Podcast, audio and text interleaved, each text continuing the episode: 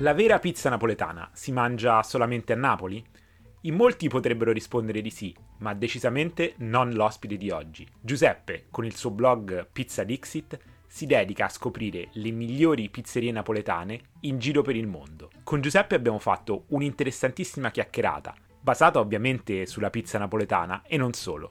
Giuseppe ci ha parlato delle sue pizzerie preferite all'estero, ma anche a Napoli, di che cos'è secondo lui la vera pizza napoletana, oltre ovviamente a parlare del suo blog e dei suoi progetti per il futuro. Buon ascolto!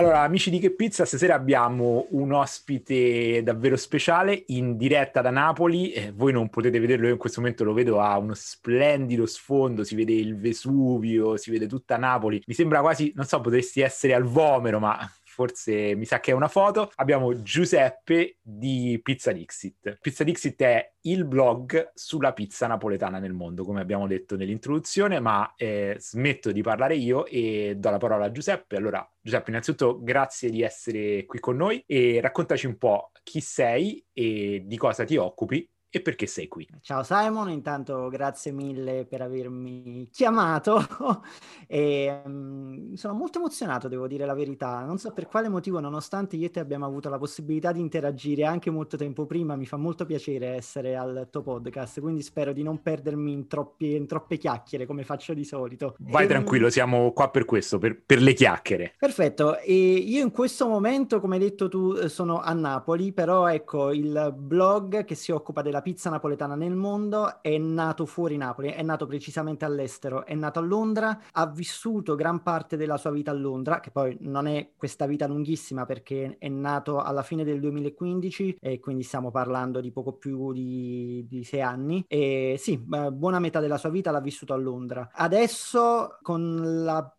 pandemia in corso purtroppo ha perso quello che è il suo focus principale, ovvero quello di andare a indagare su quali sono le migliori pizzerie nel mondo dove si può mangiare una buona pizza napoletana e mi sto ovviamente focalizzando un po' di più sulla situazione eh, locale. I viaggi non sono mancati l'anno scorso, eh, quindi per l'anno scorso intendo 2020 perché fortunatamente prima che arrivasse la pandemia ho fatto un mese intensivo di viaggi in sette paesi d'Europa dove ho visitato quasi una trentina di pizzerie, però ecco quello è stato il top del 2020 che avrebbe dovuto anche segnare l'inizio di un anno fantastico e poi sappiamo tutti quanti quello che è successo. Ho avuto la possibilità a fine anno di andare di nuovo all'estero, eh, quindi prima in Polonia e poi vabbè per tornare dalla Polonia sono passato per Berlino, quindi ho mangiato pizza anche là, e però quelle sono state le uniche escursioni che ho fatto nel 2020. Adesso io in realtà eh, ti ho detto quello che è successo di recente, però magari se vuoi sapere qualcosa di più relativo agli, agli inizi di Pizza Dixit, fammi pure domande specifiche. Sì, assolutamente assolutamente, però volevo approfittare di una cosa, visto che, che sei di Napoli, ma eh, qual è la migliore pizzeria di Napoli? Ma tu questa domanda me l'hai fatta apposta perché hai letto un articolo sul mio blog? esatto, sì, ti volevo... Era una domanda un po' provocatoria e so che, insomma, è una domanda che non ti piace sentirti rivolgere, quindi era un po' uno scherzo. Però su questo ci torneremo poi. Va bene. Dai. Scher- scherzi a parte, sì, mh, mi piacerebbe sapere il progetto di Pizza Dixit eh, come è nato, se è stato qualcosa che ha iniziato magari per, puramente per hobby oppure parallelo parte della tua professione. E soprattutto quello che mi interessava chiederti è perché un blog sulla pizza napoletana nel mondo. Esattamente. Allora, come dicevo prima, è nato a Londra. Io ho vissuto a Londra per quasi sei anni, dal 2013 fino al 2018, e quando sono arrivato io c'era una grossa carenza di pizza napoletana. Poi tu dirai, ok, vai a Londra perché cerchi la pizza napoletana? Perché siamo italiani. E quando siamo italiani, già quando andiamo in vacanza, capiterà sempre che se ci fermiamo per più di tre giorni in un posto, cerchiamo i sapori di casa. Figurati un napoletano che si trasferisce in una città estera se dopo un un po' non gli manca di mangiare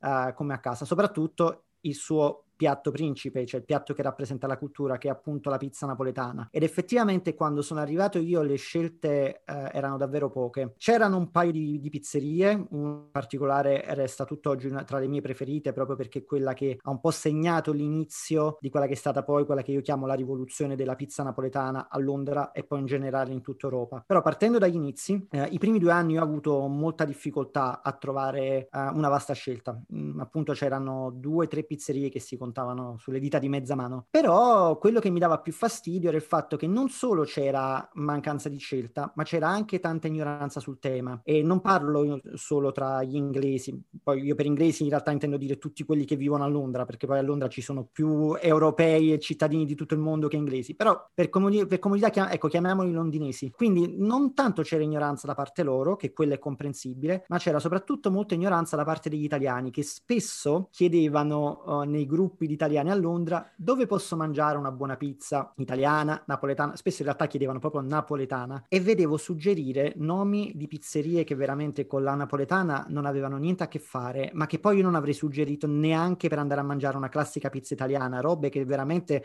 sembravano uscite dai peggiori incubi dei turisti a Venezia che vanno nelle pizzerie gestite dai cinesi con la pizza surgelata che esce dal forno elettrico. E questa cosa a me dava profondamente fastidio perché comunque da napoletano mi urtava e, ed ero molto veemente in queste uh, discussioni di gruppo. Io intervenivo, dicevo ragazzi, ma che cavolo state consigliando? A un certo punto ho deciso che forse era sbagliato continuare ad arrabbiarmi, così come era sbagliato continuare ad arrabbiarsi nel vedere articoli che uscivano su giornali inglesi, londinesi e che elencavano le migliori pizzerie di Londra, poi facendo un mappazzone di pizze che non c'entravano niente l'una con l'altra, quindi mettevano vicino una pizza napoletana con una pizza newyorkese, con una pizza di quelle che mangiano solo i londinesi. Va bene, diciamo, erano tutte cose che mi facevano innervosire e ho detto perché mi devo innervosire? Troviamo una soluzione. Io sono napoletano, qualcosa, una cosina o due sulla pizza napoletana la saprò visto che la mangio da, da, almeno 30 anni a questa parte. Apriamo un blog. Quello che è successo è che comunque io ho aperto un blog quando appunto c'erano davvero pochissime uh, pizzerie napoletane a Londra, veramente erano nell'ordine di, di 5 forse, 5 buone, anzi forse 3 molto buone e 2 decenti. E uh, allora ho detto, vabbè, allora, considerato che una volta che avrò parlato di queste 5 pizzerie avrò finito la, la materia prima di cui parlare, facciamo una cosa, vediamo un poco se posso trovare altro anche al di fuori di Londra.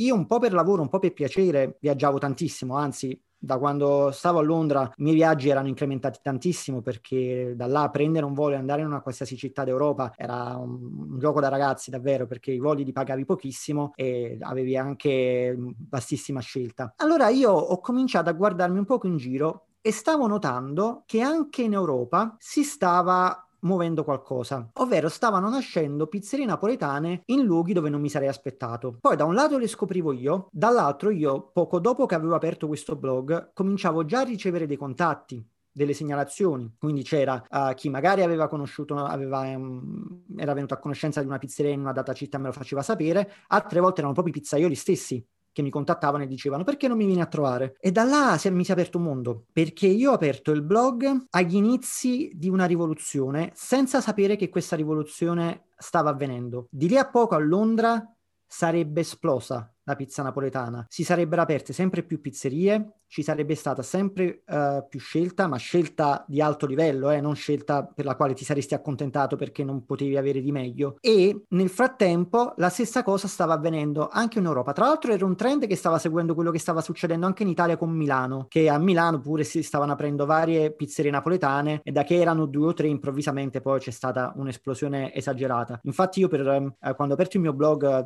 cercavo anche di dare un occhio un po' al panorama italiano e per documentarmi seguivo dei blogger, due in particolare, che stavano facendo a Milano quello che io stavo facendo a Londra e in Europa. Quindi, diciamo, mi ero un attimo riferito a loro come, come, dei pionieri, come delle persone da cui prendere ispirazione per aprire il mio blog. Anche perché poi io quando avevo aperto il mio blog volevo essere sicuro che non ci fosse nessuno che stesse trattando quella materia. E non c'era. Non c'era nessuno che parlasse della pizza napoletana all'estero, cioè che dedicasse un intero blog focalizzato solo su quell'argomento. Io assolutamente mi posso riconoscere in quello che hai detto perché anch'io sono un italiano che vive all'estero, sono più di dieci anni che vivo all'estero, ma anche da, da romano, nato e cresciuto a Roma, io devo riconoscere e ammettere come eh, ho raccontato nell'introduzione dell'episodio 7 eh, di cui parliamo dell'antica pizzeria da Michele, che io fino a pochissimi anni fa, fino a che non sono venuto a vivere qui a Barcellona, non ne ho mai mangiato una vera pizza napoletana, né né sapevo che cosa fosse esattamente. Io sono cresciuto a Roma con la classica pizza romana bassa, scro- un po' scrocchiarella, fina, senza cornicione. Eh, vivendo all'estero ho mangiato una varietà di abomini vari sotto il nome di pizza eh, che non stiamo qui ad elencare. Poi sono arrivato qui a Barcellona, ho mangiato da Michele la prima volta nel 2017 appena aveva aperto qui a Barcellona e, e mi si è aperto un mondo. Ma secondo te perché è iniziata questa rivoluzione della pizza napoletana nel mondo e perché adesso è vera pizza napoletana? Intanto specifichiamo una cosa, quando uh, noi diciamo che adesso è nata c'è stata questa rivoluzione della pizza napoletana nel mondo, diciamo una cosa non proprio corretta, perché questo fenomeno si è verificato nell'ultimo decennio in Europa, ma nel resto del mondo in realtà erano già molto avanti. Negli Stati Uniti c'era già una certa concezione della pizza napoletana, magari non così fedele, però c'era già stato il fenomeno dell'emigrazione e di mh, prime pizzerie che comunque avevano lasciato un segno in, in, città grosse come New York o Filadelfia o che altro. Poi va bene, gli Stati Uniti in termini di pizza hanno anche una loro storia molto particolare che richiederebbe un podcast a parte. Però a parte questo, dall'altro lato del mondo, in Asia, in Giappone, la pizza napoletana era già una realtà consolidata, ma da almeno 30 anni, perché su succedeva molto regolarmente che negli anni 90 i giapponesi venivano a Napoli e facevano proprio dei, dei, dei, workshop, dei master sul tema, stavano a Napoli per vari mesi, imparavano come fare la pizza napoletana, quindi imparavano il mestiere proprio qua e la esportavano, o meglio importavano nel loro caso, pari pari nel loro paese. Questa fenomeno- fenomenologia della pizza napoletana in Giappone è andata avanti per decenni.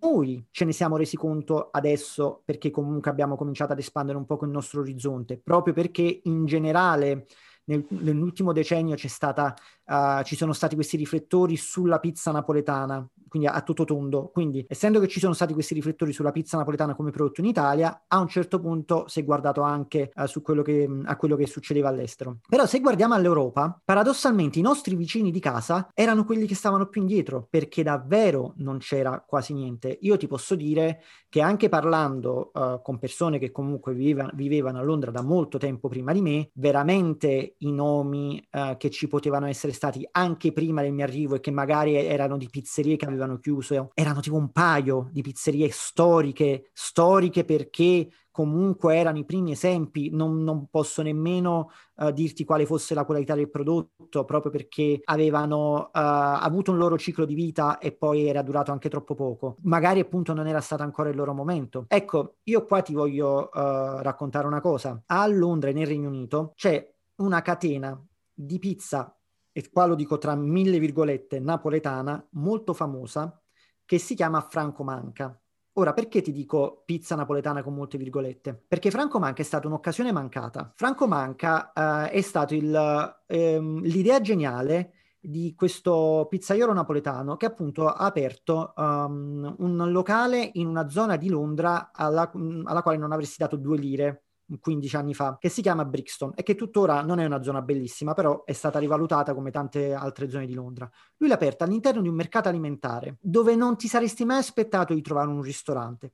Ha fatto questa scommessa, ha puntato sul prodotto perché la sua idea era basta millantare la pizza napoletana uh, come molti fanno, cioè ti, ti, promuovono, ti pubblicizzano una pizza come napoletana, ma poi napoletana non è. Ritorniamo alle origini. Perché ti dico che è stata un'occasione mancata? Per due motivi. Intanto Mascolo, Mascoli, proprietario di, di Franco Manca, quello che ha avuto questa idea, non ha avuto, non ha usato abbastanza per dare un prodotto che fosse 100% napoletano, perché fin dall'inizio surrogava con degli ingredienti locali, sia per le faline che per i latticini. Immagino magari all'epoca anche per questioni di necessità, perché non c'era tutta questa grande distribuzione del cibo italiano a Londra. Però il suo locale ha avuto da subito un enorme successo ed è arrivata una cordata di investitori stranieri, se non mi sbaglio in primis furono una cordata di investitori turchi, che gli hanno comprato il locale e gli hanno detto noi vogliamo uh, far esplodere il tuo locale, lo vogliamo far diventare una catena. Mascoli, che fesso non era, ha detto ok, facciamo un bel contrattino, io mi tengo le royalties del locale, voi la fate diventare una catena e io mi becco tutte le royalties. Allora, da un punto di vista imprenditoriale, lui è stato un genio perché ha, ha, fatto nascere e crescere un brand nel giro di poco e lo ha venduto subito quando era al picco della sua popolarità, facendosi un botto di soldi. Quindi non gli si può biasimare niente da questo punto di vista, l'avremmo fatto tutti quanti. Ma da un punto di vista culturale si è perso un'enorme occasione.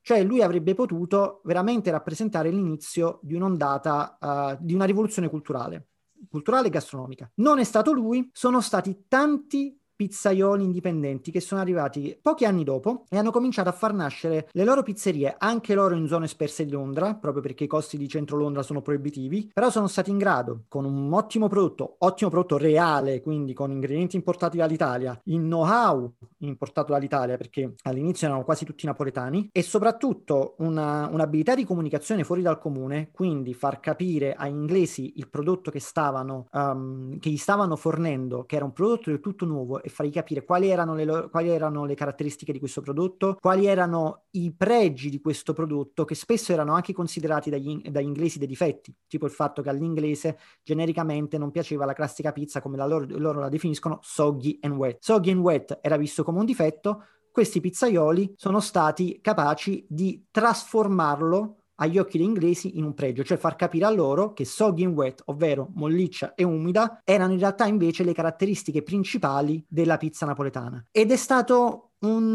lavoro di pazienza certosina. Da un lato sono stati dei bravissimi imprenditori che hanno fatto, imprenditori artigiani, tra l'altro, perché comunque stavamo parlando di piccole pizzerie all'inizio, che hanno fatto un, un, lavoro da bottega esportando appunto tutto quello che avevano imparato a Napoli in una città difficile come Londra. E in più hanno aggiunto la loro capacità comunicativa per vincere in una città come Londra. E loro hanno messo i primi segni, hanno proprio scavato nella roccia, piano piano, piano piano. Dico perché dico piano piano? Perché nei primi anni comunque veramente c'è stata una crescita molto graduale, perlomeno a Londra. Poi a un certo punto qualcuno si è accorto del prodotto, della validità del prodotto, della validità del, del concetto e quando questi ormai avevano uh, penetrato la mentalità degli inglesi per fargli capire cosa fosse una pizza napoletana, come diciamo noi a Napoli, sono arrivati che sono trasute sic e stanno mischiati fiat, ovvero sono arrivati quelli con i soldi e sono comodi comodi, hanno visto il mercato già pronto, già fertile, ne hanno approfittato e hanno cominciato a investire vagonate di soldi su pizzerie fighissime anche al centro, anche in una località chic di, di Londra e quindi c'è stata un'esplosione esagerata. Adesso mi fermo un attimo perché sennò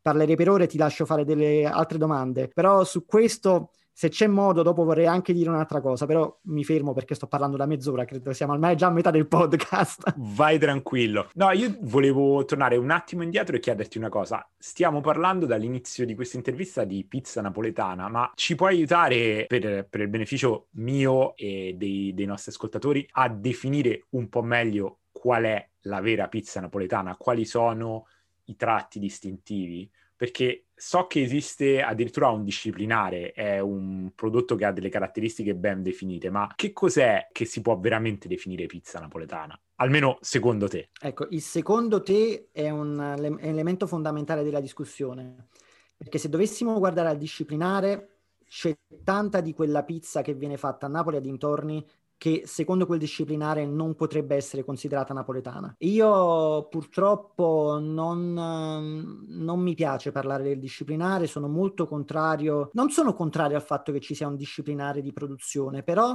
mm, nei confronti di un prodotto artigianale come la pizza, secondo me è un po' un'esagerazione. Anche qua ci sarebbe da aprire tutto un capitolo su chi ha stilato il disciplinare, perché cosa ha portato l'esistenza di questa disciplinare. Però al di là di questo, io ti posso dire da napoletano quello che è e quello che non è la pizza napoletana. Anzi, spesso è molto più facile dire quello che non è, perché soprattutto al giorno d'oggi che si sono create 10.000 varianti di, di pizza napoletana, eh, che possa essere quella di stile casertano, che possa essere quella che viene definita ormai contemporanea oppure moderna, o tante altre. Poi ci sono anche prodotti particolari come quelli di Franco Pepe, che però comunque si poggiano sempre eh, su una ricetta originale di pizza napoletana. Però al di là di questo, a questo punto sarebbe molto più facile dire cosa è una pizza, cosa non è una pizza napoletana. Per esempio sappiamo che una pizza napo- napoletana italiana sicuramente non è secca, non ha un... non è, non è, non è um, scusami, non è... mi viene la parola in inglese, dovrei dire... non è rigida, ecco, non è rigida. Per esempio uh, c'è quella classica test della fetta che ti si piega tra le mani sotto il peso degli ingredienti. Eh, l'impasto della pizza napoletana deve essere molto morbido, molto elastico, soprattutto la parte centrale che generalmente viene apprezzata molto anche dai napoletani che gli piace la, la, la, pizza vecchio stile, eh, quella della tradizione verace, la chiamano fine di pasta, cioè spessore proprio millimetrico rispetto a quella che può essere magari, mm, adesso non mi viene un esempio, non vorrei dire fesseria, non essendo es- tanto esperto di altri tipi di pizze, non vorrei fare paragoni sbagliati con altre pizze italiane, però per esempio il cornicione uh, deve essere morbido, non deve essere anche quello croccante, quindi uh, là si entra in, in gioco anche un poco uh, il concetto che si ha del cornicione, perché poi ecco, essendo che il cornicione della pizza napoletana è più alto rispetto, ecco qua possiamo fare direttamente un esempio di quella romana, uh, c'è anche questo stereotipo, il, c'è sempre stato fino a un certo punto questo stereotipo per il quale la pizza napoletana ha il bordo alto, è alta, è gommosa, è pane e queste per esempio sono tutte caratteristiche che non si addicono a una pizza napoletana fatta bene. Intanto una pizza napoletana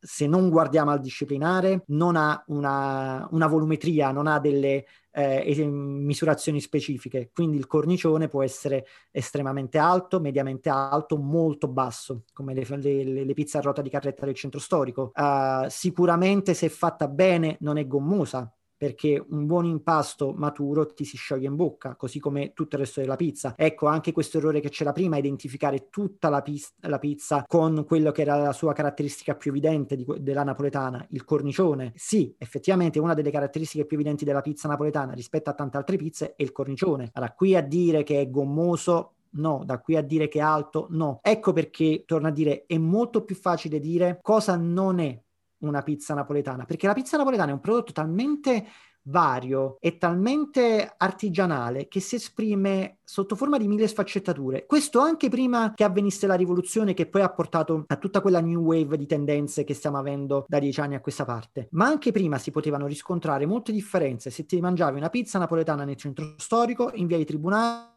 o se te la mangiavi per esempio la starita Mater Dei. Non c'è un concetto di unicità ed è anche per questo motivo che io non sono molto d'accordo con, non con l'esistenza del disciplinare, no, non mi dispiace l'esistenza di per sé, uh, ma non, non mi piace quello che quel disciplinare causa nella mente di tante persone. Ma ti ripeto, qua si va a scoperchiare un vaso di Pandora e si genera una discussione così ampia che rischiamo di non uscirne più. Beh, comunque è interessantissimo. Ricordiamo che eh, nella descrizione dell'episodio eh, mettiamo i link con i riferimenti a quello di cui parliamo, quindi sicuramente linkeremo il disciplinare per chi se lo vuole andare a leggere così per curiosità. Senti, ma parliamo di pizza napoletana nel mondo. Tu quindi sei l'ennesimo italiano all'estero che intervistiamo in questo questo podcast, per, sarà casualità, sarà che eh, gli affini si cercano, ma insomma noi all'inizio della...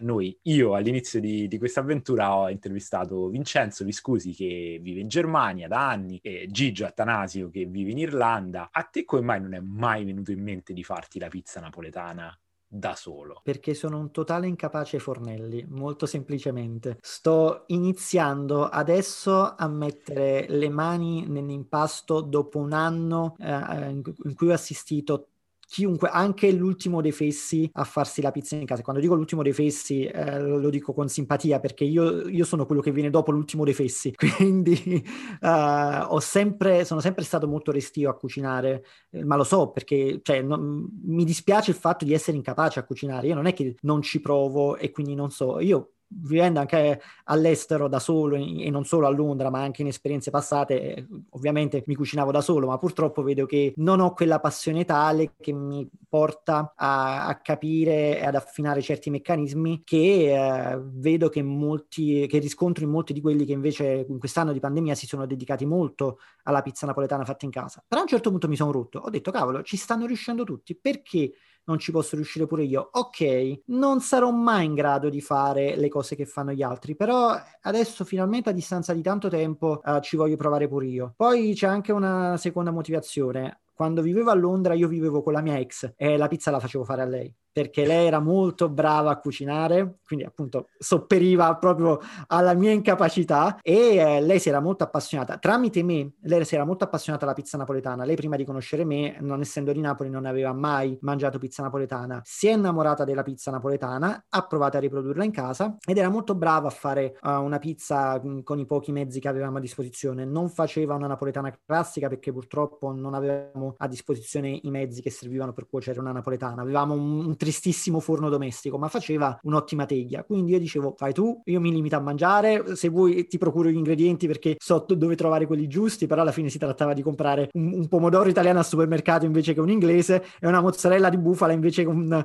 una mozzarella prodotta su una, una simil, un similfior di latte proposto, eh, prodotto sul posto. Però al di là eh. di questo sì, è un pentimento, avrei, avrei voluto iniziare molto prima.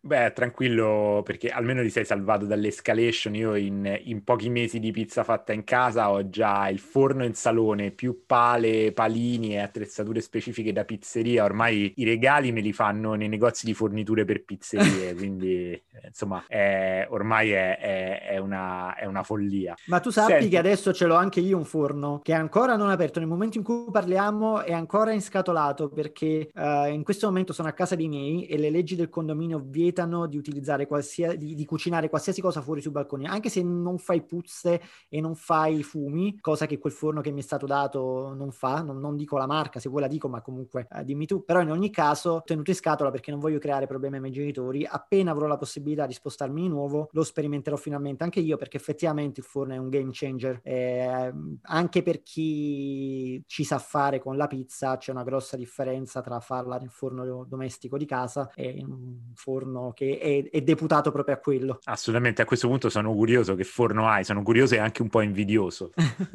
è il, l'unico da 12. Ah, ottimo, ottimo. Mi, mi manca, io ho un forno elettrico, eh, però... Ma, ma anche quello, cioè se per citare un'altra marca, se possiamo, anche là c'è una certa differenza se ti fai la pizza nel, nel forno della Scavolini rispetto a se ti compri un F1, che anche, anche quel fornetto è deputato a raggiungere certe temperature che sono le uniche temperature con le quali puoi cuocere una pizza napoletana. Esatto esatto, esatto. Bene, senti, tornando alle, alle, tue esperienze relative al blog, insomma, chiusa la parentesi della pizza fatta in casa, e a questo punto ti vorrei chiedere, ma la miglior pizza napoletana che non hai mangiato a Napoli qual è stata nella, nella, tua esperienza? Anche questa è una bella domanda alla quale comunque risponderei con la stessa cattiveria con cui ho risposto a quella famosa domanda sulla migliore pizza a Napoli, di, di cui invito a leggere il mio articolo sul blog perché capirà di, per quale motivo parlo di cattiveria. Però eh, io potrei parlare per una questione affettiva e dirti che la migliore pizza napoletana è la primissima pizza che ho mangiato a Londra, cioè quella di Santa Maria,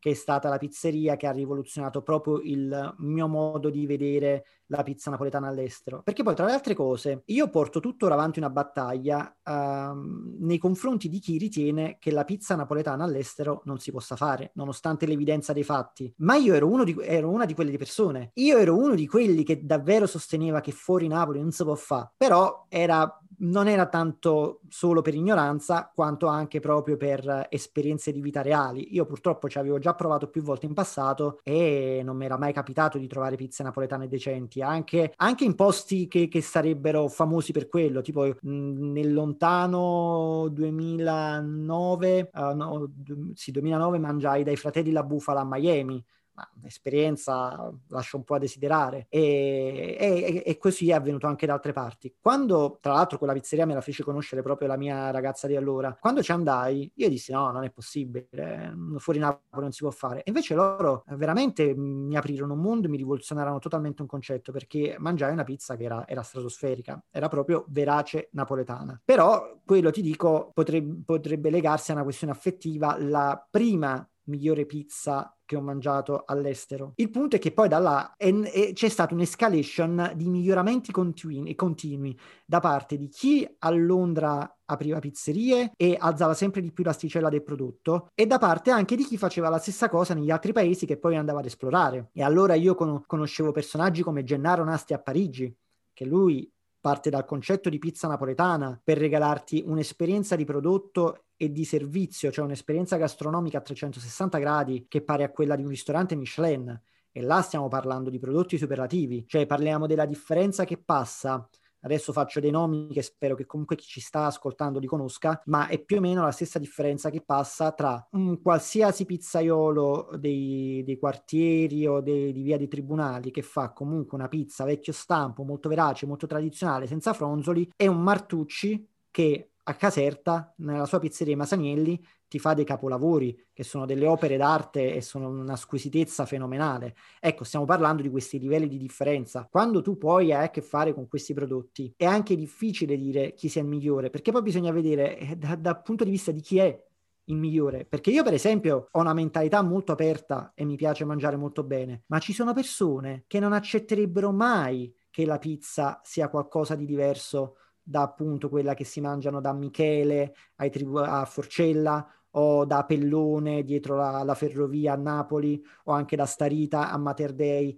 hanno quel concetto di pizza, sono cresciuti con quel concetto di pizza e non vanno oltre, ma perché non gli interessa andare oltre. E non sono gius- gusti opinabili, sono gusti, ognuno di noi ha gusti differenti. E qua si ritorna sempre al discorso per cui secondo me non ci si può appoggiare solo a un disciplinare di produzione per stabilire cosa sia una vera pizza napoletana. E poi uh, c'è quell'altro discorso per il quale essendo che ci sono uh, tanti gusti differenti il, um, anche il mondo della pizza napoletana è vario e differente e quindi si declina in mille modi possibili e immaginabili. Esatto, e io volevo fare una riflessione con te, che sei napoletano ma anche cittadino nel mondo, mi sento di dire. Ed è una cosa che mi sembra di aver capito in minima parte dalla mia brevissima esperienza a Napoli di, della scorsa estate, avendo mangiato in diverse pizzerie, ma anche da quello che mi dici, che in fondo la pizza, proprio perché è qualcosa di così semplice, non è forse qualche cosa che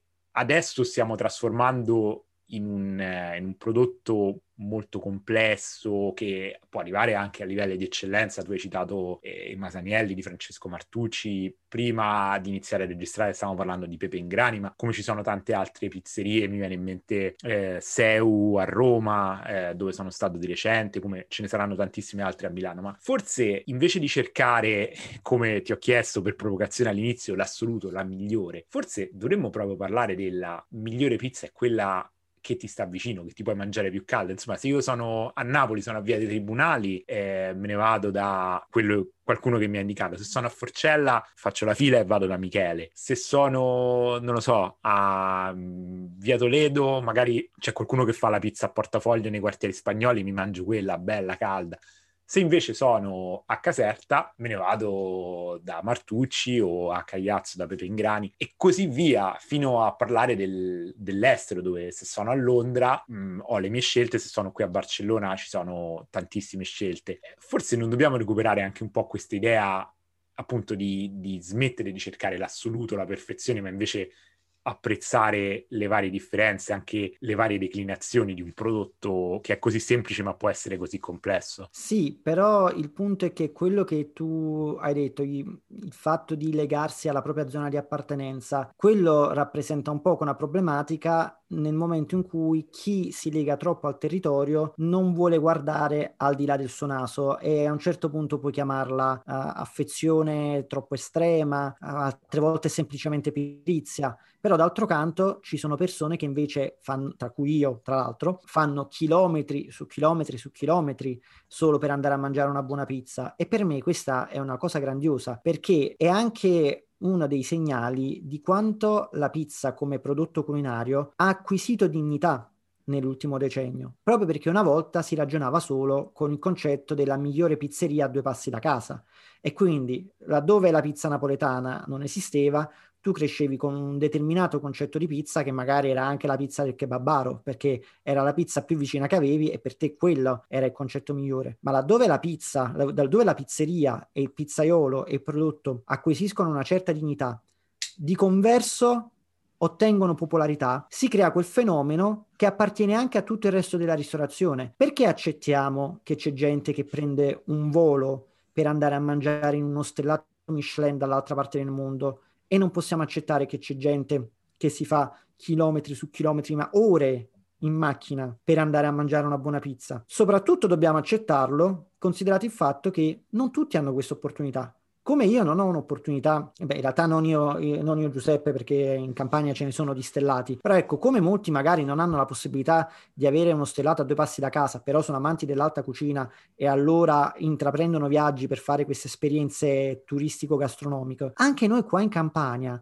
abbiamo tanta di quella gente che vive nell'entroterra e che attorno una, una, pizza, una pizzeria di un livello più elevato rispetto a quello standard non ce l'ha e quindi si imbarca e si fa anche due ore di macchina per andare a mangiare dai pizzaioli più rinomati. Per rinomati poi dico non intendo famosi in senso assoluto, ma famosi nell'ambiente, famosi da chi è appassionato di pizza e quindi segue questo mondo, segue tutti i personaggi.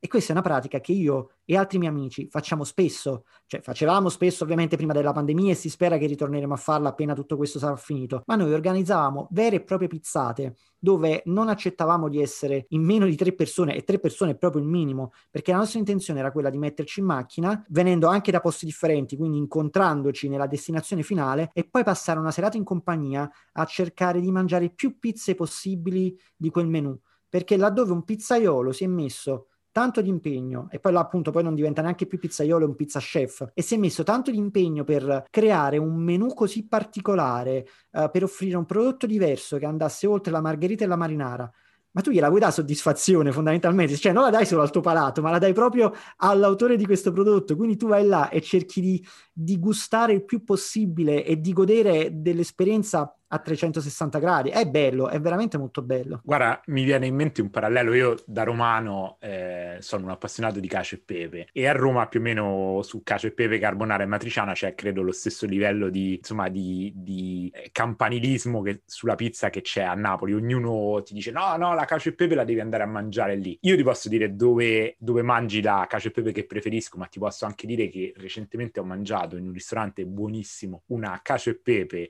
con sopra i gamberi eh, rossi di Mazzara del Vallo ed è stata una delle paste, ma non solo delle cacio e pepe, una delle paste asciutte più buone che abbia mai mangiato in vita mia. E questo per dire che un purista ti potrebbe dire ah, orrore, il pesce sulla cacio e pepe. Col cavolo, era, era fantastica. E credo che lo stesso dalle tue parole si possa tranquillamente applicare alla pizza e anche alla pizza napoletana. Insomma, mi sembra che non ci sia nulla di sacro, ma tutto da adorare di questa pizza, se, se mi permetti il, il paragone.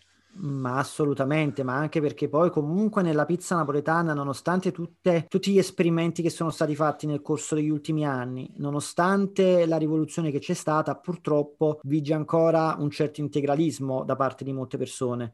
Però noi non dobbiamo dimenticarci che prima ancora della pizza napoletana, la vera rivoluzione è stata, è stata fatta in Nord Italia, in Veneto, da Padoan. È lui che ha sdoganato il concetto di pizza come prodotto di uh, povero, di basso livello e ha cominciato cominciato a creare questi capolavori con eh, queste primizie di stagione, ingredienti ricercati e lui è stato capace con la bravura dello chef e anche una discreta capacità di marketing, visto che ha, ha le folle fuori eh, la porta che durano ore, nonostante una pizza ti possa arrivare a costare anche 80 euro, però lui è stato capace di dimostrare che la pizza può essere qualcosa di più.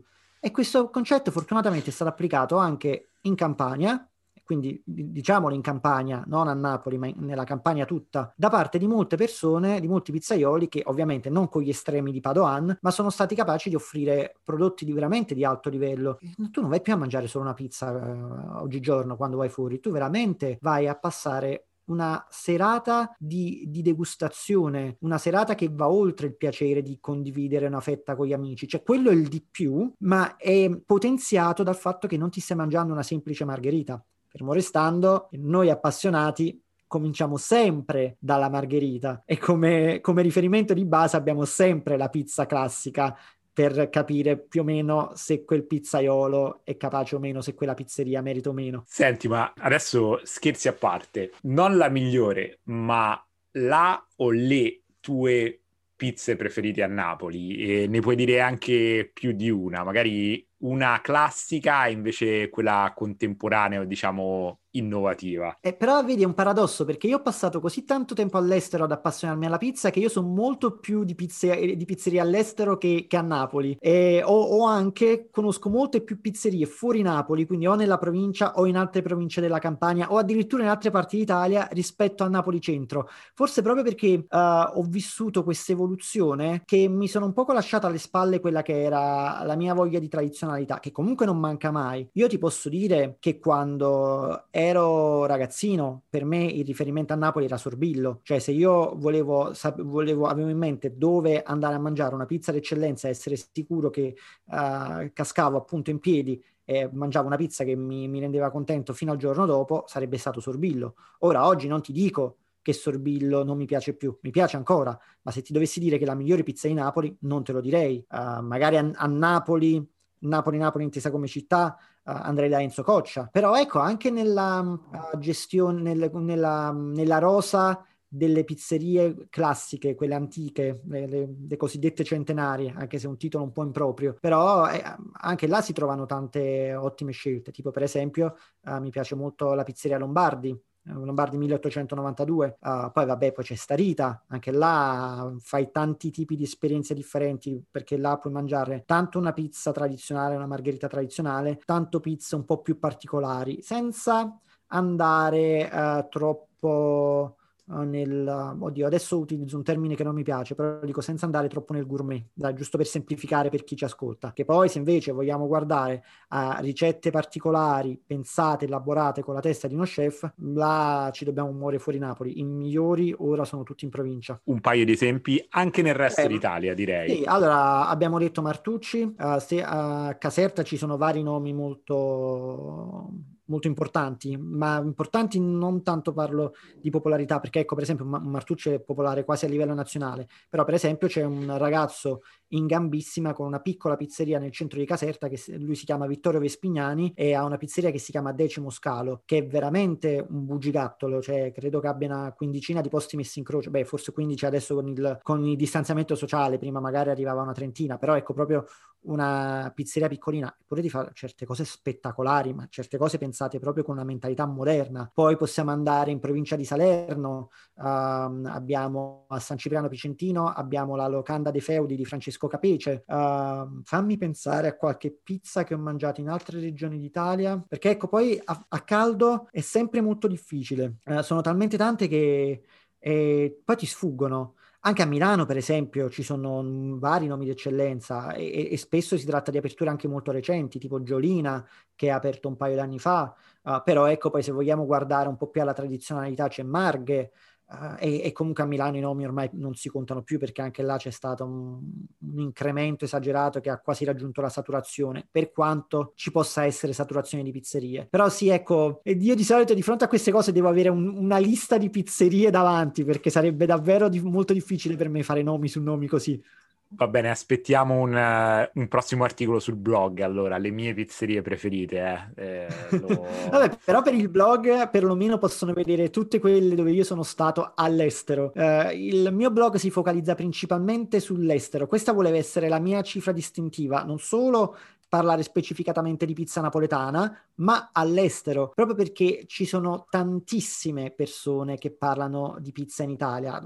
Tanti, non voglio dire troppi perché non se ne parla mai abbastanza, però ecco, non mancano le persone che scrivono di pizza. Io là invece con il blog sono andato a fare qualcosa che nessuno faceva quando l'ho aperto e che tutt'oggi nessuno fa, perlomeno non la, nella maniera in cui fa, lo faccio io. Uh, gettare una luce sulle realtà straniere, eh, che possano essere realtà di italiani eh, come era agli inizi a Londra che appunto hanno cominciato a penetrare il mercato di una città dove prima la pizza napoletana non c'era proprio con degli esperimenti, ma che oggi a distanza di anni sono diventate anche realtà molto particolari. Quindi ti ho già citato Gennaro Nasti a Parigi, ma ti posso, ehm, ti posso citare anche Vincenzo Onnembo ad Amsterdam. Lui ha una pizzeria che si chiama Nea, il nome Nea sta per New Neapolis ah, o New Neapolitan, mi confondo sempre tra i due, però comunque il concetto è quello. Lui offre un tipo di pizza eh, che è un, è un ibrido parte dalle radici napoletane, quindi mh, mm, e tra l'altro radici napoletane ma contemporanee, perché il tipo di pizza che ti offre lui è di quella col cornicione bello, pasciuto, eh, molto alla casertana, e però gioca molto con gli ingredienti local, quindi laddove ci sarà sempre la classica margherita, magari poi nel menù c'è la pizza come quella che ho mangiato io, che è quella con il pulled beef, cioè la, la carne di, eh, di manzo stracciata, quindi cose che magari in Italia non mangeresti nemmeno se non nelle pizzerie dove sperimentano di più.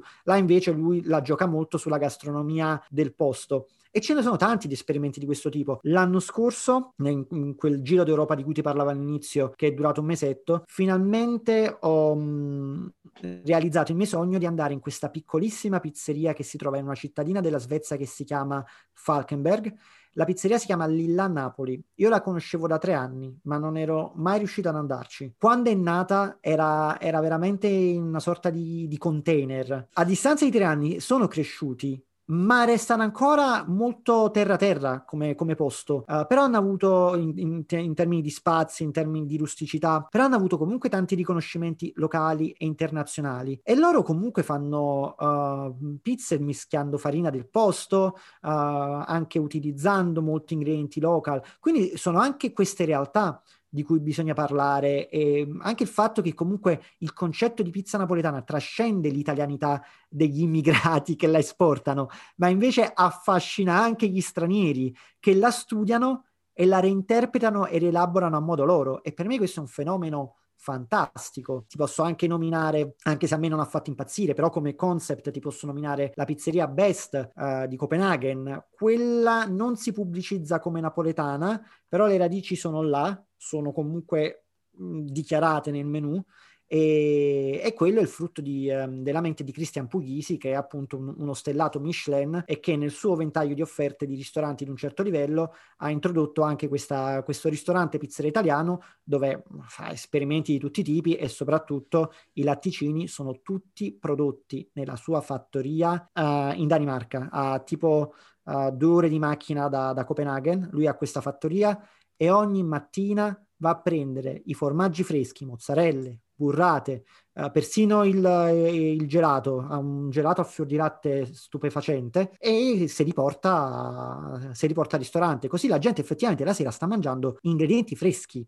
Non sta mangiando la mozzarella di bufala DOP importata dalla campagna, però sta mangiando una mozzarella che è stata prodotta sul posto. Senti, siamo quasi alla fine della nostra intervista, ma proprio a proposito di pizza napoletana nel mondo e tu mi hai anticipato un nuovo progetto che stai per lanciare. Che cosa ci puoi dire? Ma che cosa ti posso dire, Simon? Tu che mi stai facendo, mi hai invitato a fare questa bella chiacchierata nel tuo podcast. Io posso anticiparti con molto piacere che anche io fra poco lancerò il mio podcast dopo aver sperimentato con il blog e con i video, con tante altre forme di comunicazione, con le live per dire, voglio sperimentare questa nuova forma di comunicazione che mi ha cominciato a interessare da un paio d'anni a questa parte e che ovviamente come molti di noi eh, ha, su molti di noi ha avuto molto presa nel 2020 perché nel 2020 c'è veramente stata questa esplosione in Italia del fenomeno podcasting che fino all'anno prima era un, un fenomeno molto di nicchia e nel 2020 invece c'è stata questa rivoluzione. Quello che però posso dirti è che io sto elaborando questa idea di fare i podcast da mesi perché volevo dargli una direzione chiara e precisa che fosse differente da quello che già stavo facendo sul blog, sia con gli articoli scritti che con i video.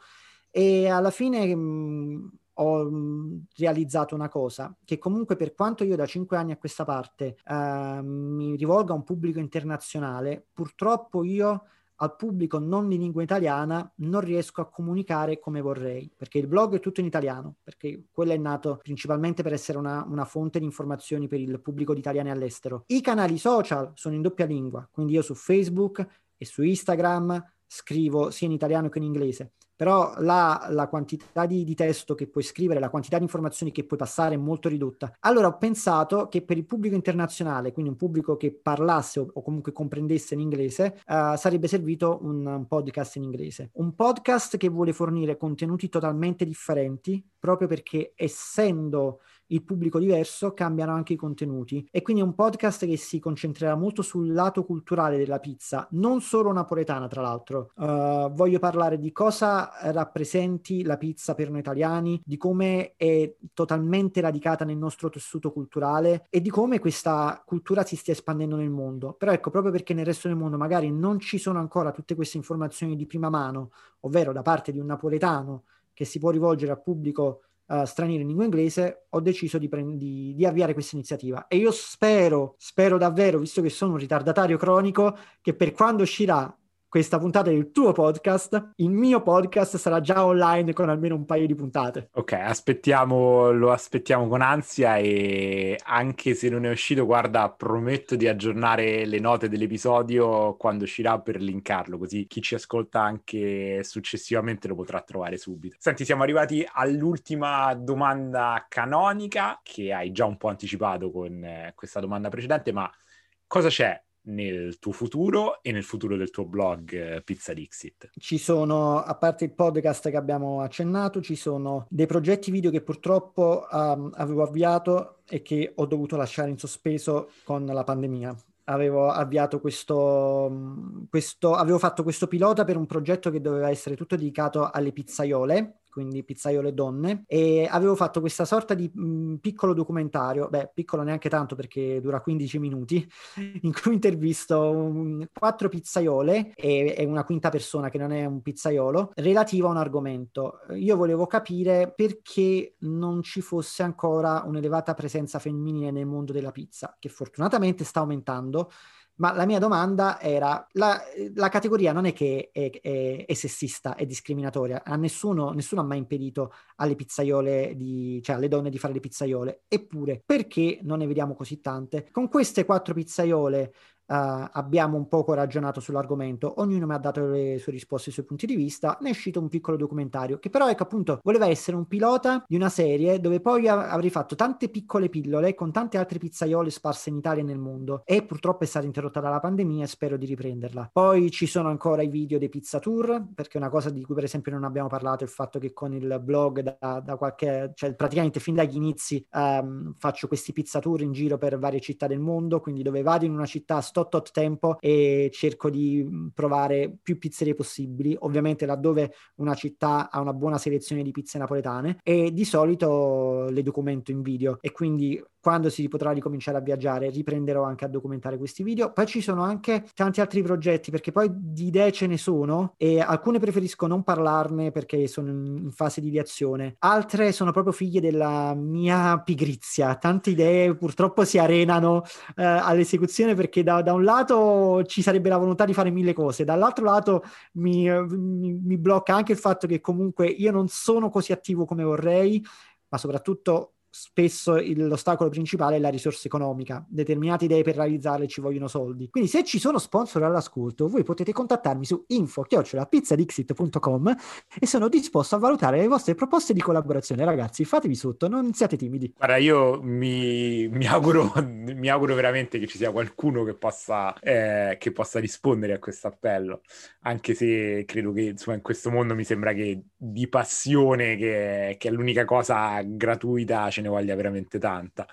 Eh sì. Comunque, ah, Giuseppe... se no ti devi, ti devi, buttare a fare le marchette, che è una cosa che io detesto e che ho sempre rifiutato, perché di proposte economiche ne ho avute, ma sono le classiche marchette e quelle le ho bannate totalmente dal mio modo di lavorare. Beh, questo penso ti faccia, ti faccia solamente onore. Giuseppe, grazie, grazie infinite del, del, tempo che ci hai dedicato, è stata veramente una bella chiacchierata. Eh, sospetto che non sarà l'ultima volta che ci sentiremo, ma assolutamente adesso... no. grazie di nuovo e a presto, quindi direi. Grazie a te Simon, grazie mille per avermi invitato.